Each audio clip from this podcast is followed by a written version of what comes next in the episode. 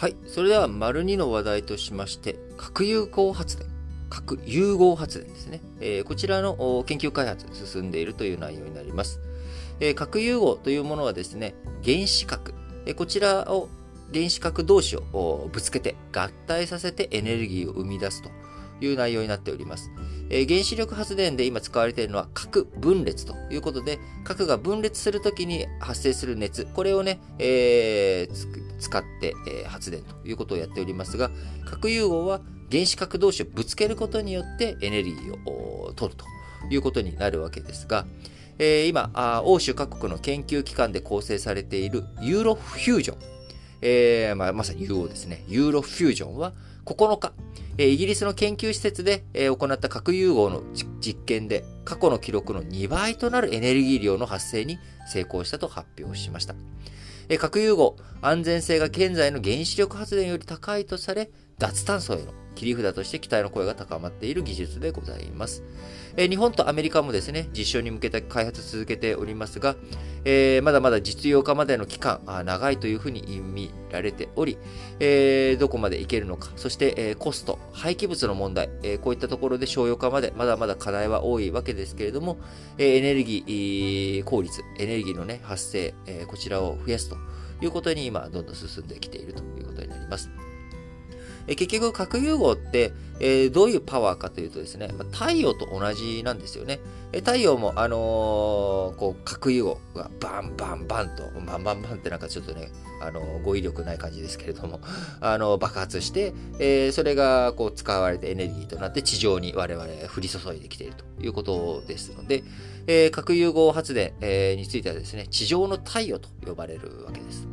えー、この、まあ、あと、核融合で有名なのはですね、あの、鉄腕アトムですね。鉄腕アトム、あのアニメ、えー、まあ、3回やってるのかな？えー、そのうち2回、えー、頭1960年代の最初のアニメの時には、あの、この時の鉄腕アトムのエネルギーっていうのは核分裂だったんですね。普通のまあ原子力発電。えー、原子力発電を、えー、使っていた。だから、あの、鉄腕アトムって原子力潜水艦とかと、まあ、あの、理屈としてはエネルギー源一緒なんですよ。原子力発電と。で、それが、まあ、あの原子力潜水艦。まあ今ね、オーカスとか、あ、オーカス、うん、オーカスだ。あのー、オーストラリアが導入したいって言っている原子力潜水艦。あの、夢のパワーだっていうことで、えー、イギリスとかアメリカからの技術支援を受けて原子力潜水艦導入していくと。えそれと、鉄腕アトム第1期のですね、1960年代のエネルギーっていうのは一緒だったわけです。えー、ところが、まあ、その、次、1980年代にですね、もう一回鉄腕アトムのアニメ作った時には、えー、今度は核融合の発電、エネルギーを持つえー、そういった設定に切り替わってたんですね。えー、背景には多分何があったのかな ?1980 年代ってってはあのチェルノブイリの事故よりも前なんですよね。えー、3マイルの事故あったとかな。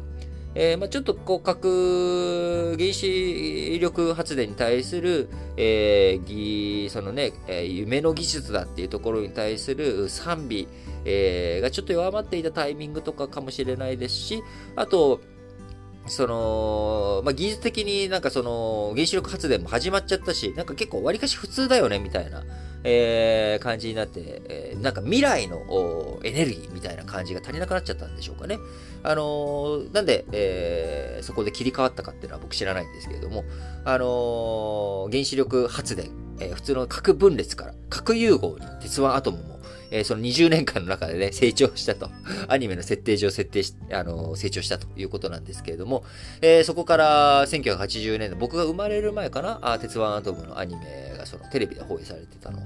え、なので、まあ、40年以上経ってるんですけれども、え、原子力発電は実用化されてるけれども、え、核融合、え、原子核融合、こちらのね、発電については、まだまだ、先は長いという状態になっております。今、実用化の時期として、えー、目処にされているのは、核融合発電、えー、50年代までずれ込むという見方もあります。地球温暖化問題の国際枠組みであるパリ協定、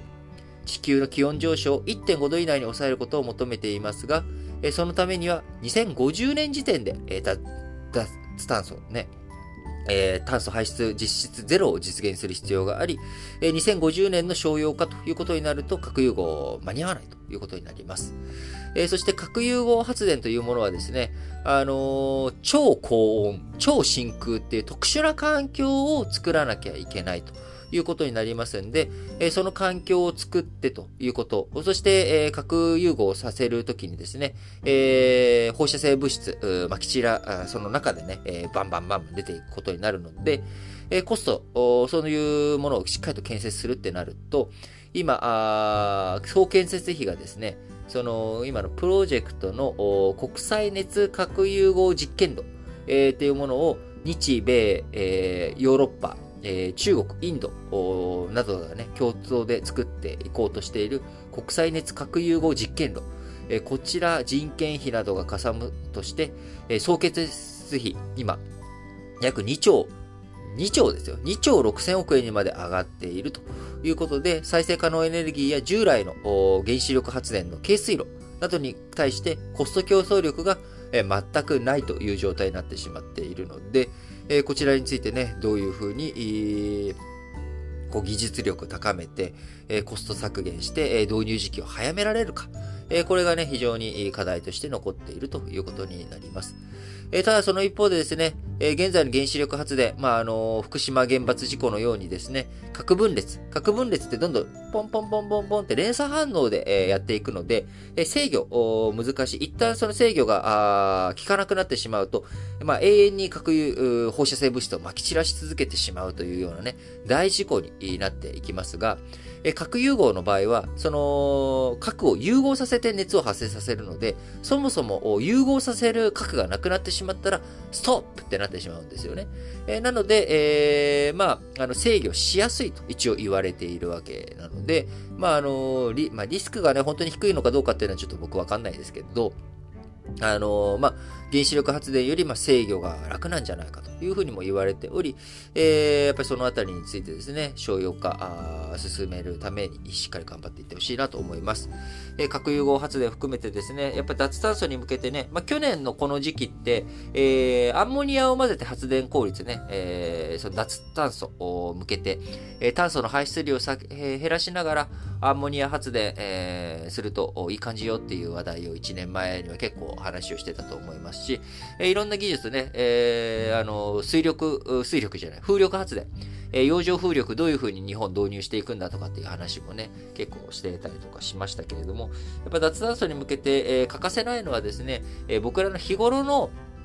えー、マインド設定っていうものももちろん大切なんですけど、環境問題をね、ちゃんと意識してというのも、一人一人のその草の根の活動も大切なんですが、やっぱりこう、塵も積もればなかなか山にならないんですよね。塵をいくらやってもやっぱり山になりづらいので、ドカーンとやっぱ人って山ができると、それは早く進むということになるので、やっぱ技術をね、どういうふうに高めていくのかというところをしっかりと考えて、えー、やっていってほしいなと思います。